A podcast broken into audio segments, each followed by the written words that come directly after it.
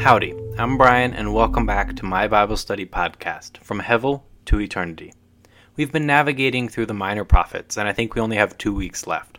This week, we're wrapping up the book of Zechariah, and next week, we should be able to cover the book of Malachi. These are the last 2 books of the 12 Minor Prophets, and they're also the last 2 books of the entire Old Testament. So we've spent the last few episodes really unpacking the major themes of the book of Zechariah. The 5 themes we've covered all show that God hears his people and that he speaks into their needs. First, God proclaims that the enemies of Israel will not stand, that judgment will come to the nations who bring suffering and pressure and persecution to God's people.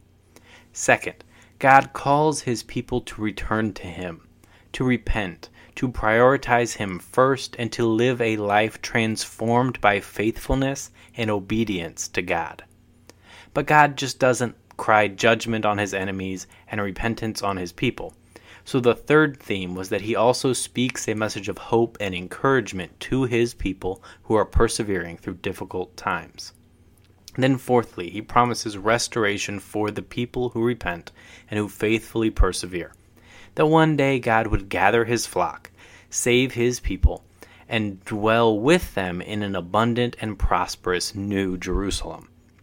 Lastly, God outlines that this would be ushered in by the coming Messiah, a king from the line of David, the true shepherd, our great high priest, God with his people. The theme episodes are very scripture-heavy as we read through most of the book, and we're also able to hyperlink verses to other verses throughout the Bible. Today won't be as much scripture walking, but we'll instead plant on a few specific verses. This episode we're focusing on how all of these themes directly link to the gospel, and then how to take some application out of these themes. The themes are relevant to God's people at that time, but they are also relevant to all of God's people across all of time. I pray that through this episode we can see the gospel better through these 5 themes, and that we can be transformed by the gospel in our everyday lives.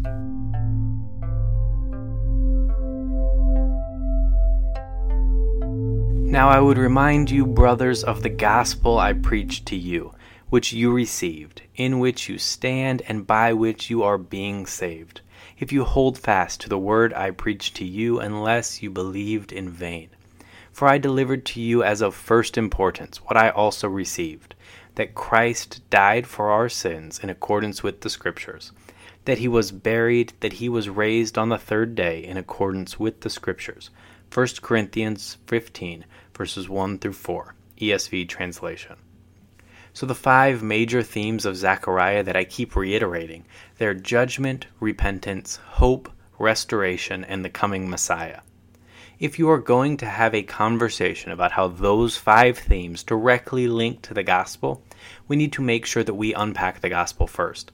It is both something that's foundational to our faith and something that we never graduate past. I've heard 2 sort of quick reference ways to cover the basics of the gospel using 4 words each. The first way is God, man, Christ, response. And the second way is creation, fall, reconciliation, and consummation. I've actually heard Matt Chandler call these 2 approaches the gospel on the ground and then the gospel on the air. Both are delivering the same truth. In its essence, the gospel is that God is the founder and creator of everything. He is 3 in 1, Father, Son, and Holy Spirit. He is love. He is perfect. He is just. He is holy. And everything created exists to glorify him. Man was created by God in his own image. In the beginning, we existed in community with God in the garden. But at the fall, man sinned against God. The consequence of that sin was being expelled from the presence of God. The only way to return to that presence would be to perfectly fulfill God's law and to be perfectly obedient to God. If that sounds like an impossible task, it's because it is. Adam and Eve couldn't do it. And nobody born of a woman since has ever or will ever live a life of perfect obedience to God, except for one man. Jesus Christ was born of a virgin, and he lived a perfect life. He is fully God and fully man. The Bible tells us that the wages of sin are death. Jesus is the only person to walk this earth who did not deserve to die, because he's the only person to walk this earth who did not sin. Yet he was arrested and crucified, dying on a cross while bearing our sins, so that through faith in him we are seen by God the Father as righteous. And as if that wasn't amazing enough news, Jesus, the perfect Son of God, could not stay dead, so on the third day he was resurrected to life and is seated at the right hand of the Father. And because he defeated death, his followers also achieve a spiritual resurrection from the dead, the gracious gift of everlasting life. Jesus will return again in glory one day. He will be ushering in the new heaven and the new earth, the new Jerusalem and the new garden. His followers will exist in his presence forever, experiencing an eternity of worship and fellowship with God. To boil it all down, God is our perfect creator. We are imperfect sinners who can only be fully reconciled to God the Father through the blood of God the Son, Jesus Christ, shed on the cross for us. This reconciliation can only be received when we place our faith in Jesus as Lord and Savior. Then one day, Christ will return to fully consummate that relationship.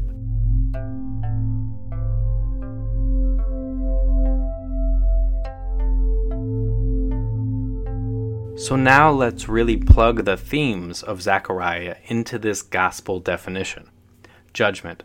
Apart from the blood of Jesus, we all fall short of having a right relationship with God.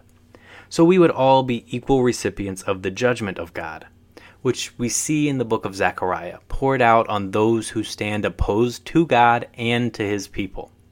Zechariah 2:13 says, "Be silent, all flesh, before Yahweh, for he has roused himself from his holy habitation." And then Zechariah 12:9 says, "It will happen in that day that I will seek to destroy all the nations that come against Jerusalem." The theme of repentance. So we put our faith in God the Son, we prioritize God first, and we turn away from chasing other paths.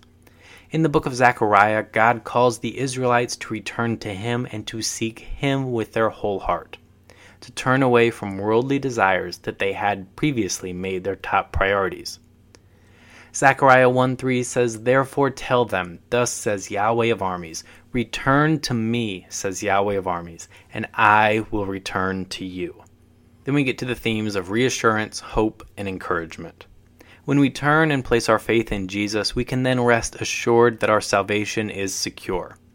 We can have hope in promised future blessings because we know God has been faithful in his promises so far. Then we can be encouraged to walk through tough times in a way that reflects Jesus to the rest of the world. Zechariah proclaims this same message of perseverance through struggle, of reassurance when times look bleak, of hope even at a time when the walls appear to be closing in around the Israelites. Zechariah 8:12 verses 12 and 13 say, "For the seed of peace and the vine will yield its fruit, and the ground will give its increase, and the heavens will give their dew, and I will cause the remnant of this people to inherit all these things. It shall come to pass that as you were a curse among the nations, house of Judah and house of Israel, so will I save you, and you shall be a blessing. Don't be afraid. Let your hands be strong." The theme of restoration. The gospel says that through faith in Jesus, we are restored to a right relationship with God, that we become sons of God, part of his kingdom, who will one day dwell securely in the new Jerusalem in the presence of God. The book of Zechariah promises restoration to those who turn back to God, that he will strengthen his people, will bring them into his holy city, and will be with his people as their God.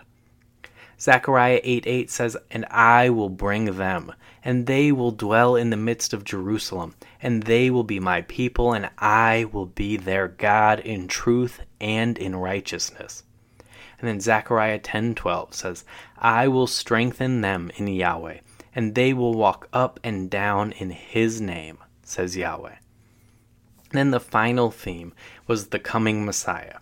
Jesus, the Messiah, is the person through whom all of the promises of God, all of his promises of salvation and redemption find their yes. The book of Zechariah describes characteristics of the Messiah that point directly toward Jesus, that he would be rejected and even pierced, that he would arrive humbly and enter riding a lowly donkey, that through him would flow a fountain of living waters, that he would be the good shepherd, that he would be the author of our salvation, that he would be king. The ESV translation of Zechariah 14:9 declares, "And the Lord will be king over all the earth," that one day the Lord will be one and his name one. So, these themes link directly to the gospel. Romans 5 verses 8 and 9 says, "But God shows his love for us, that while we were still sinners, Christ died for us. Since therefore we have now been justified by his blood, much more shall we be saved by him from the wrath of God." 1 Thessalonians 1:10, "And to wait for the Son from heaven, whom he raised from the dead, Jesus, who rescues us from the coming wrath." That's the CSB translation, by the way. And then the NIV translation of John 3:36. "Whoever believes in the Son has eternal life, but whoever rejects the Son will not see life, for God's wrath remains on them."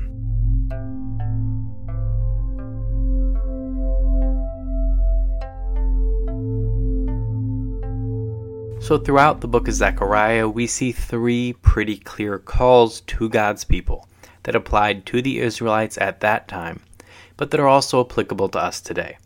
God calls his people to repentance, to obedience, and to perseverance through faith. So repentance comes with the phrase "return to me" in the book of Zechariah. It's a call to turn toward God and by inference away from chasing after other things. So remember that the priority problems identified in the books of Haggai and Zechariah, they were really just heart problems. For application for us, we have to be humbly willing to confess that we all can struggle with priority problems, and that those priority problems, they're usually deeply rooted in our heart problems. Submission to the Lord of Lords and King of Kings requires acknowledgement that we need him to transform us, and the only way to do that is to turn toward him. Obedience. Obedience is an overarching trait that flows out of submission. It covers a list of those characteristics, the call from the Lord verses that we've read, and a lot of these stem from the heart. They're relating to the ideas of being humble and correctable and teachable, to giving second chances, to letting go of grudges, and to releasing bitterness. These are all applications that we can do better. We could be more humble, we could be more correctable, more teachable, we can give more second chances, we can let go of grudges, and we can release bitterness. Per the book of Zechariah, we should diligently obey the voice of the Lord our God, Zechariah 6:15. We should render true judgments, Zechariah 7:9. We should show kindness and mercy to one another, which is also Zechariah 7:9. We should not oppress the neglected or the needy, Zechariah chapter 7.